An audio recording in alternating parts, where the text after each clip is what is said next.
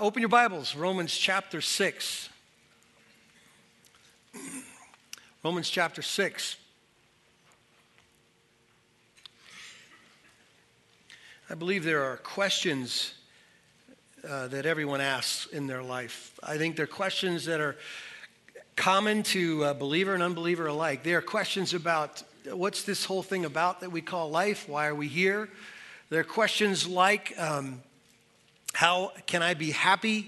They are the searching type of questions, and everyone uh, has asked them. But I do think there's a predominant question that the church asks. Believers in Christ ask this question Is change really possible? If, if you love Jesus, if you come to church, if you raise your hands and you sing these songs and you declare these things verbally in your, in your expression, then your experience with sin or failure should force you to ask this question. At least every believer I know is real change. The change the Bible depicts, is it possible? Okay? And I suppose um, how you answer that question is directly connected to the battle that you've had this moment or this day or this week, right? If you had a good day this week, you say, yeah, it's possible. And bad week, nah, there's no way. This is just all a pipe dream. It's not going to happen. So, Last week, we took a, a little gap in our Roman study to introduce this idea of, of, of, just why then, if God wants to transform us, if holiness is God's destination for his church, then why is the struggle with sin so picking hard? Fair? Why does it seem so difficult and why is it a struggle? And we, we talked about God's power to overcome in those things, but specifically, how could God use the stuff we call the bad things, our regret things, and do good things with it? And we mentioned three particular things, right? That God is giving us, and we got to see it this way the luxury of difficult choices for a platform to say we love Him more than anything else. Even though we'd like to just have it all gone and have it be no decision to make whatsoever, the reality is there are difficult decisions to make, and when they come and they look hard and look like Mount Everest to you, that's a luxury for God to say, okay, because of the work I've done, and you tell me you love me. We also have seen that this beautiful thing that God can do with bad things in our life is that He can shape us and, and transform our character. He, he takes people who aren't quite there and have some confusions and they don't understand the right things and they've certainly got some expressions that are going the wrong direction. And he works in our life through the difficult things. And, you know, that kind of filing process makes us more a beautiful bride to him.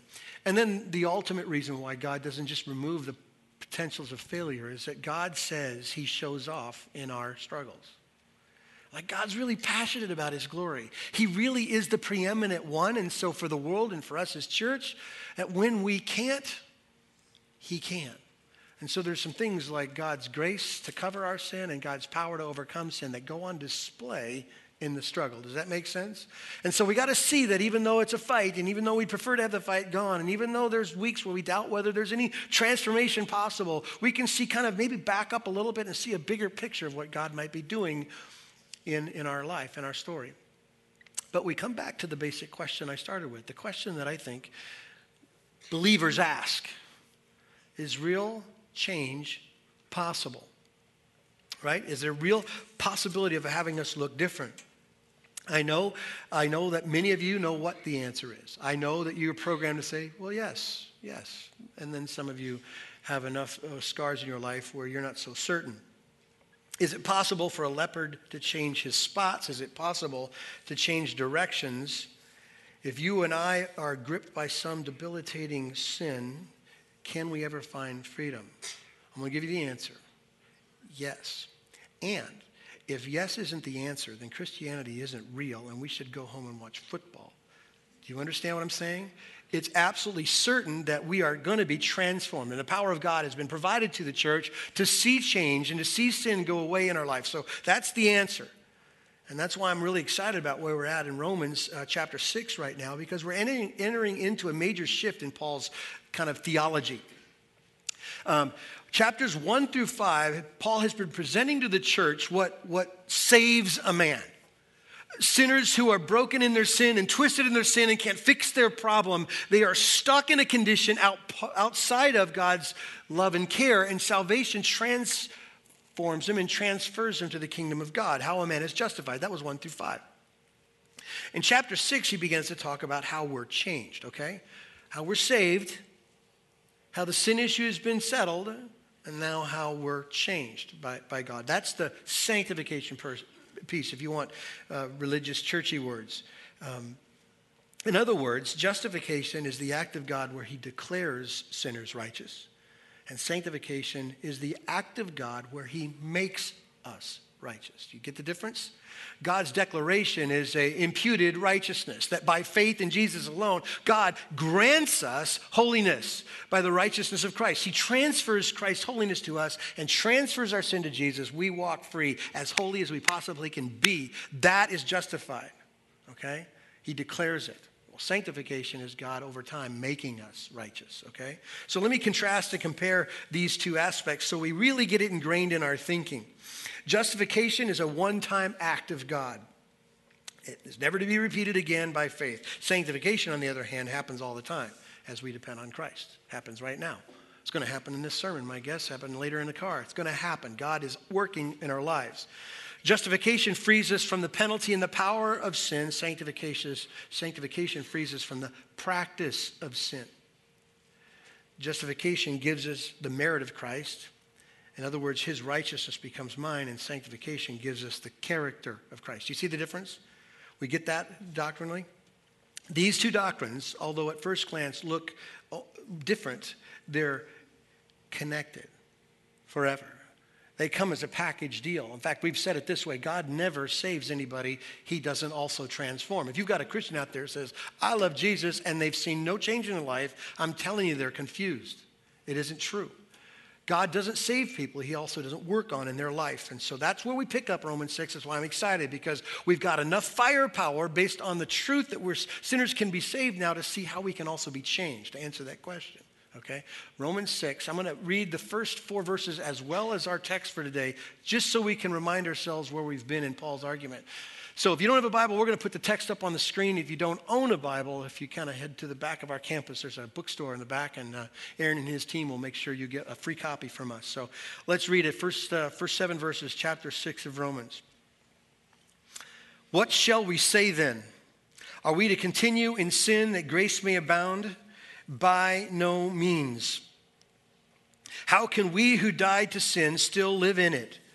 Do you not know that all of us who've been baptized into Christ Jesus were baptized into his death? We were buried, therefore, with him by baptism into death, in order that, just as Christ was raised from the dead by the glory of the Father, we too might walk in newness of life.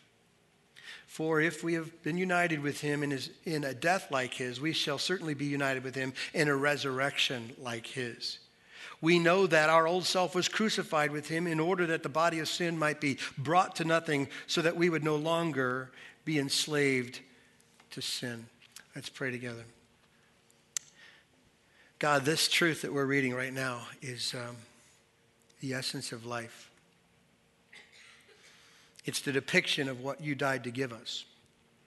It is the story of how we're going to be transformed. Everything in this small little section of Romans 6 tells us that there's hope. Tells us that sin isn't greater than Jesus.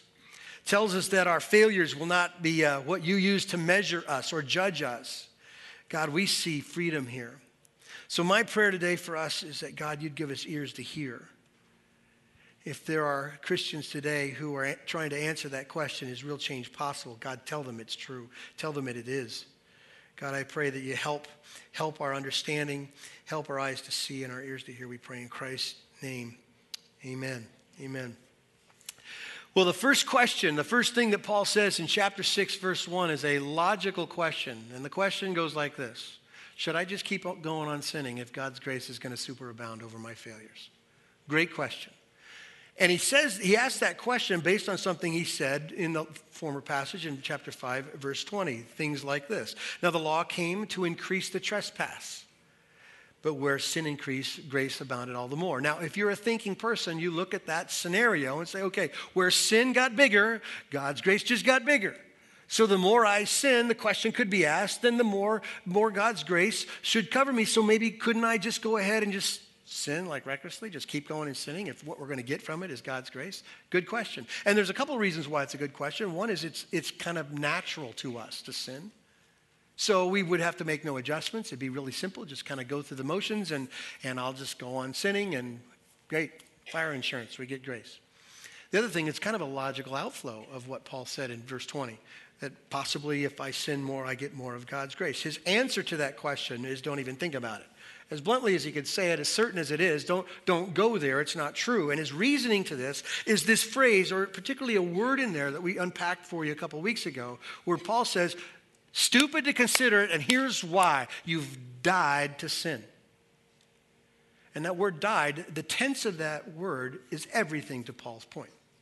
Okay? And so, remind you again what, what it means. It just simply means that it's a finished past action already accomplished. Now, some have looked at this died and redefined it and said things like, uh, not dead, but going to be dead someday. So he's just using his words to describe a moment in time that's coming that hasn't happened yet. Some have said, no, he's talking about dead and like a progressive dead, like we're de- sort of dead now, but we're on our way to full deadness, or or being dead is something I have to work on. So I make myself dead over time. I work hard to be dead. That's not what Paul has said. He said to the church who believes the first five chapters of made right by God through faith alone, apart from works, that the only way you could possibly, possibly know the certainty of transformation and hope is that it's already done.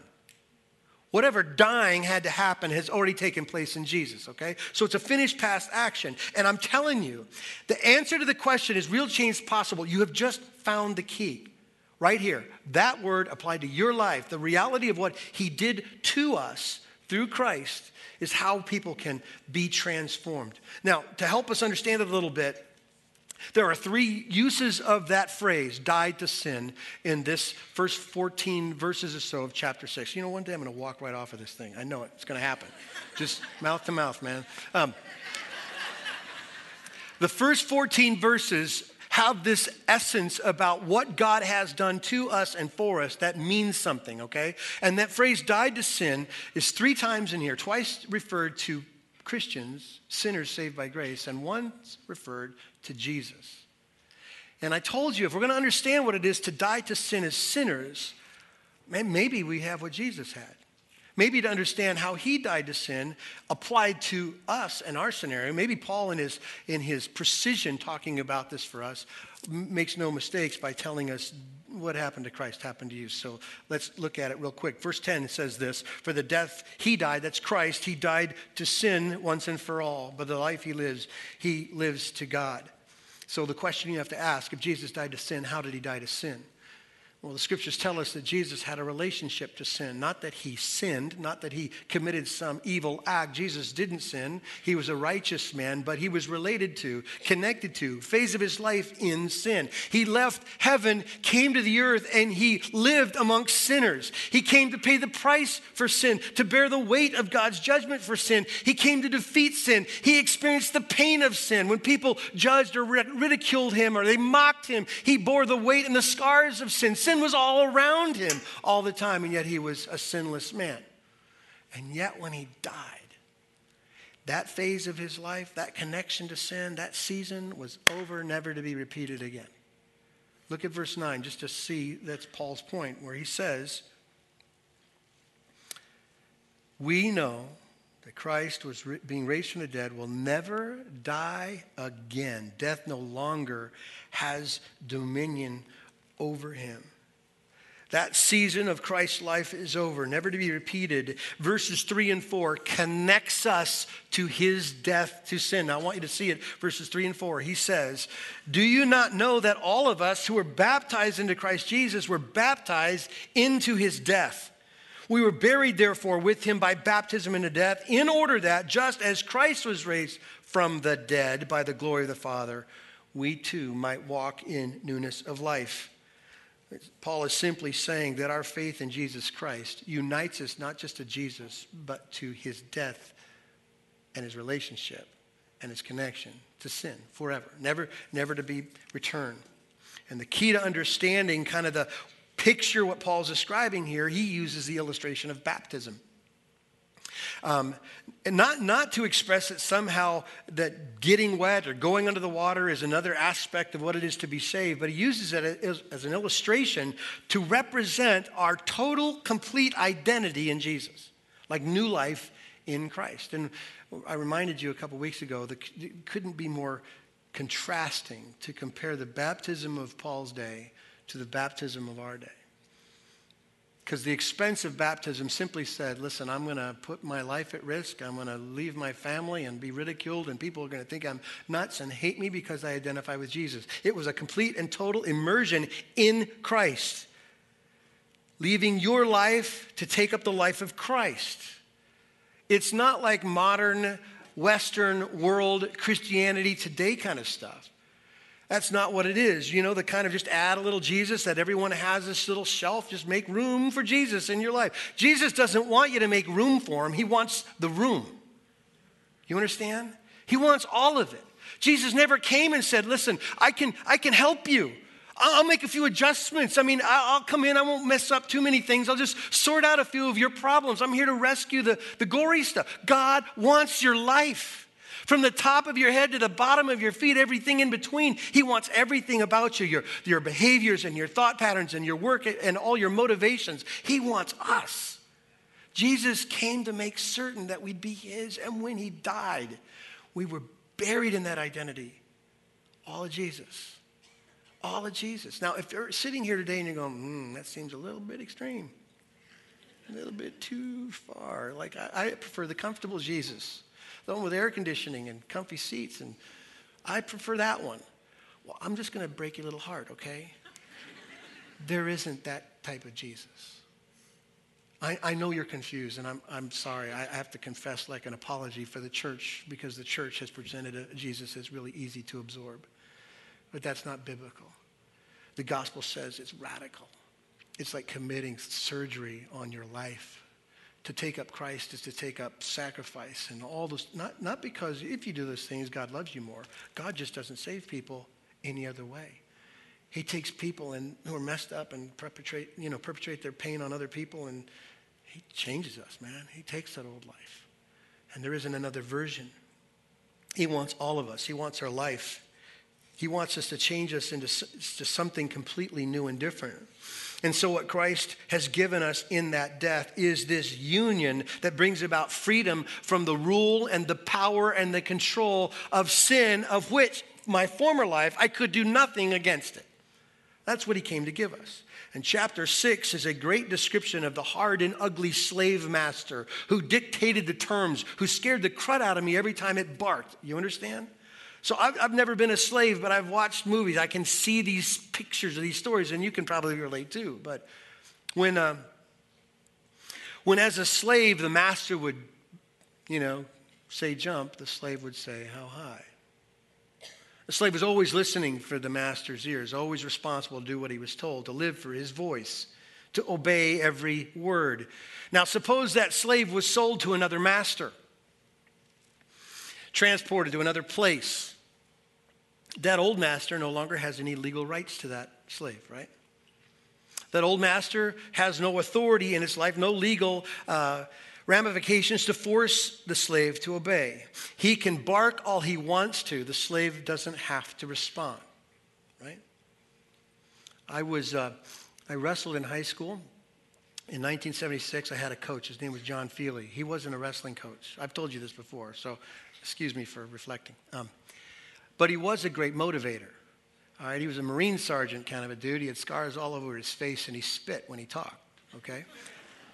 So before you go out on the mat, he would come to you and he'd lean into you. And he was one of those guys, either high blood pressure or just a lot of veins in his face because it was always beet red, you know, beet red. And he'd put his head on your head. He would just scream and spit would come and he'd get all over you.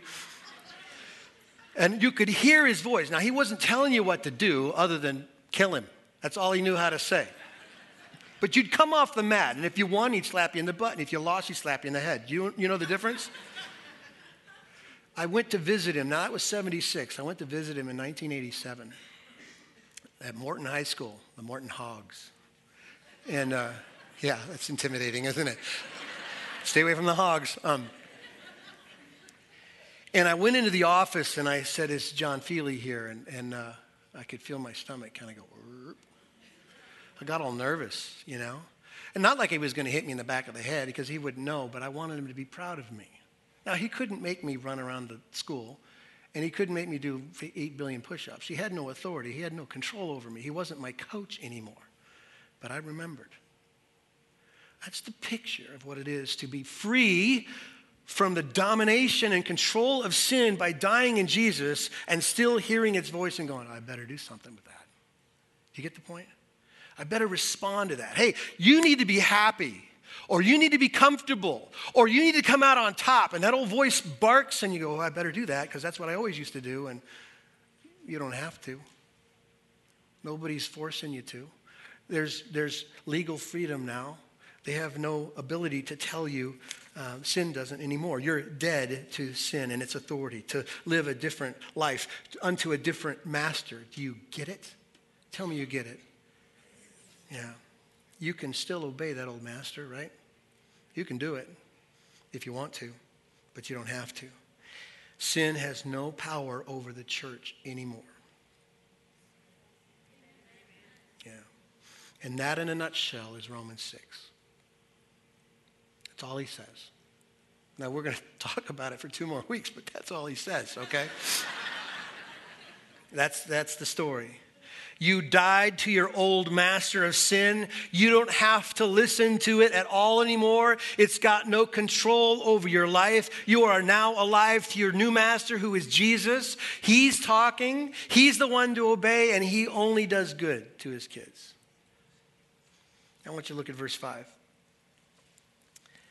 For if we've been united with him in, a death like his, we shall certainly be united with him in a resurrection like his. There's a better word than the word if. Not that I'm suggesting somehow that the people who write the Bible don't know what they're saying, but the if kind of implies like maybe. Well, that's not the word here. The word is since. Since we've been united with him in his death. Because it's a fact. It's true, is what Paul is saying. In other words, being united in his death simply means we weren't there physically. We know that. I, I, I, didn't live 2,000 years ago. I, didn't, I wasn't on the cross with Jesus, but spiritually I was there. That's what it is to be united with Jesus, okay? What happened to him happened to me. My sins were there. My punishment was there, right? All of those things. My place was on the cross with Christ, but Paul says, just like we were there spiritually in, in his death, he rose from the dead, and you get those benefits too. We're united to him spiritually. Jesus was raised free from ever having to deal with death again, right? Jesus was raised never having to deal with sin ever again. And, and all of that is equally ours, fully and completely in Jesus Christ. Do you get that? Whatever Jesus did with sin is ours. Whatever Jesus got by resurrection is ours. The word united here means, um, I think it's an interesting word. It means joined at birth. That's what it means. Some have said of it this way that it's fused into one. So if we take the whole idea of joining birth, fused into one, maybe, maybe Siamese twins is a great illustration. Distinct personalities, right? Distinct people, but join. And so they share organs many times. Like Christians share with Jesus, like the same mind and same heart, right? The same uh, strength and the same life that Jesus has is ours too by faith. And because we've been raised to new life, you and I um, get that because he was. And by the way, let me just make this certainly uh, certain and clear for you. It means a brand new life, not the adjustments of an old one, not sort of dressing up and putting a new shirt on an old life. He's talking about a brand new life, okay? Salvation isn't spiritual rehab. It is not just making a few adjustments to your already confused, complicated, messed up life. God wants all of your life. He wants to rebuild your life. It's the demolition of one building and the construction of a brand new one. Amen? That's what the gospel is. Look, look at verse 6 for a second. I love how Paul starts out the first three words. We know that. Everything I've just said about the union of our death in Jesus and what it provides in our union with the resurrection, we know that. Our old self was crucified with him in order that the body of sin might be brought to nothing, so that we would no longer be enslaved to sin. Wow. There's a couple of phrases here I think will help us understand equally um, what we've been saying already, but the first phrase is our old life or our old self, which simply means our old life. It's what we were in Adam before Jesus. It is the broken, stuck on stupid, can't help yourself but sin person. Remember that person? That's the whole former life, this old self or old life that we've had before.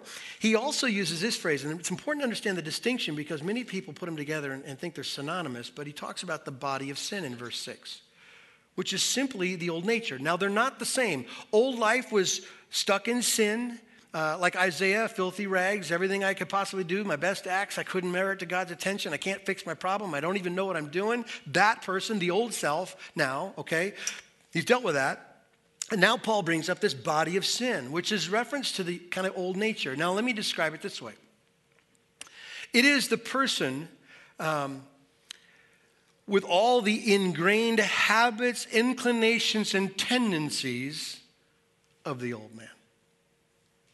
That's what it means with the body of, of sin. So um, it's kind of like that response a slave would have to an old master. That's what Paul has in mind here the old former tracks of sin. Now, let me deal with a couple of potential problems here. Some have said about this body word that Paul is simply suggesting that you're not the sinner, your body's the problem, your body's evil. Okay, well, that's not what Paul is talking about here.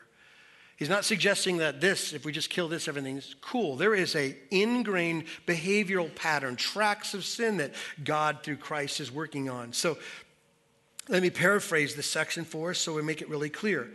When Jesus died, the old man died, right? The old self died. The one at war with God died.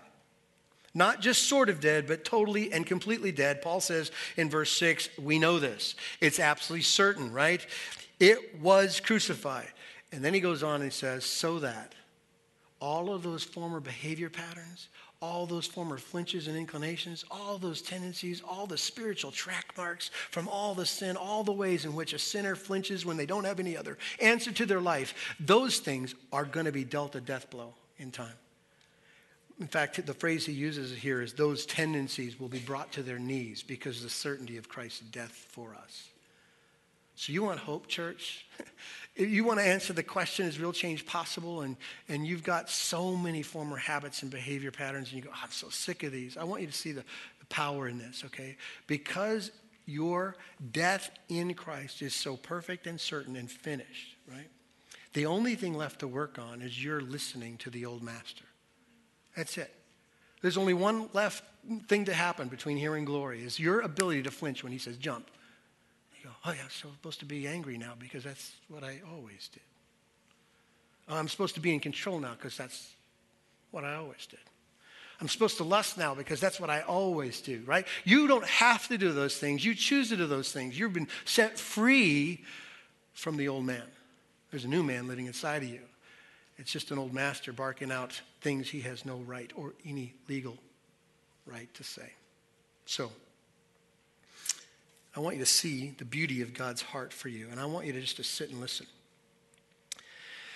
God loves us as Christians so much that it's we don't even have language to contain the description of God's love for his people. I mean, the words that the scriptures throw around are inexpressible. So I suppose it's inexpressible. God wants us free and he wants us happy. He, he knows what's best for us. He shaped us and formed us. He knows what satisfies us ultimately, and He knows that it comes with a union with Jesus. And so here's what He did He wants us so free from sin that He had to kill our old man to get it done. That's how much He's into us. He knows that we wouldn't want it or pick it ourselves, and so He killed the thing at war with Him called the old man, and he brings the Holy Spirit in to get busy to cleaning up all the ruts of former behaviors and patterns and tendencies of sin over time. It's going away, church, I promise. All the stuff you hate, all the stuff we talked about last week will come to an end because the old man's gone. Amen?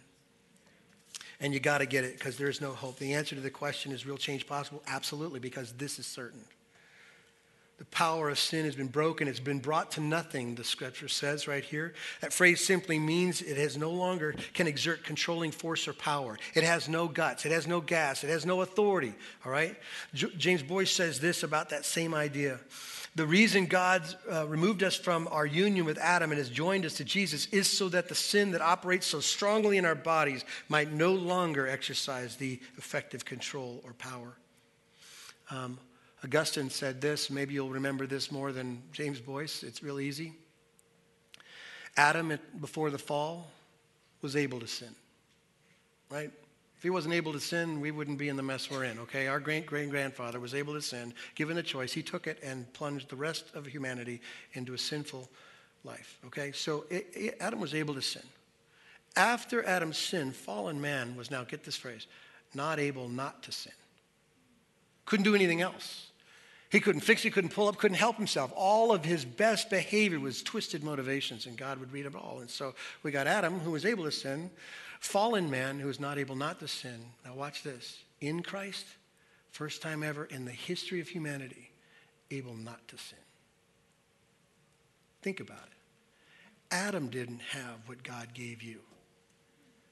You understand? And the reason why we can say that with confidence is because the greater is he that's in me than he that is in the world. The power of God has set me free from the bondage of sin and death. Amen. I'm no longer forced to. I don't have to. I live under a new master. His name is Jesus and he's good and he leads in righteousness. And the only thing left is all the flinches and behaviors of listening to an old man that have no authority here anymore at all.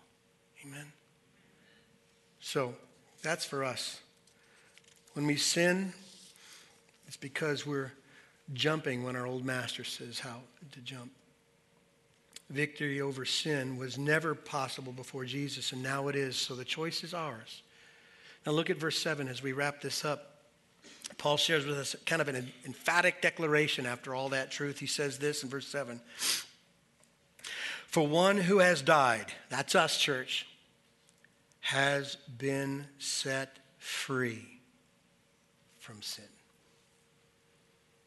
You feel set free? Set free from sin.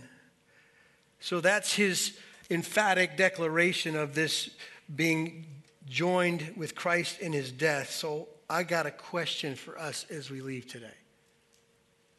If that's true, why would we go back? Why, would we go back to the former way of life? I, I think I know because sometimes we're confused and think it will make us happy, maybe for a short period of time. Sometimes that former way of life is fun, short period of time. But here's what the gospel says because we have a new master, it will never satisfy, ever. It's like someone once said all of Satan's apples have worms, right? And I think it's true. They look good on the outside, but they're kind of rotten on the inside. And every sin expression that goes against the new master, going to leave us like that. Wanting, never satisfied. Short term, buy the lie, because we have these old habits and behaviors, but we have been set free. That's why Jesus says, with all of his power in, in John chapter 8, if the Son sets you free, you'll be. Amen? Listen to this. Rejoice, child of God.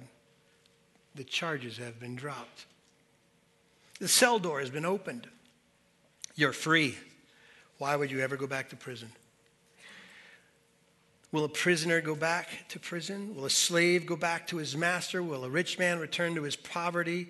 Will a happy man go back to sadness? Will a survivor go back to a concentration camp? Will a Christian go back into sin? Paul says, God forbid it.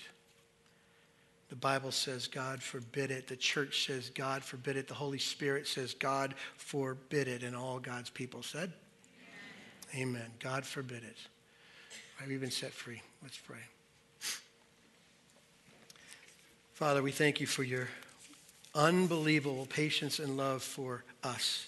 God, I pray that the reality of our union with Jesus and his death applied to us helps us see that the only reason we fail is because we're flinching with the old man, the old flesh. God, help us see that before we fall, we pray. Amen. Amen. Have a great afternoon, everybody.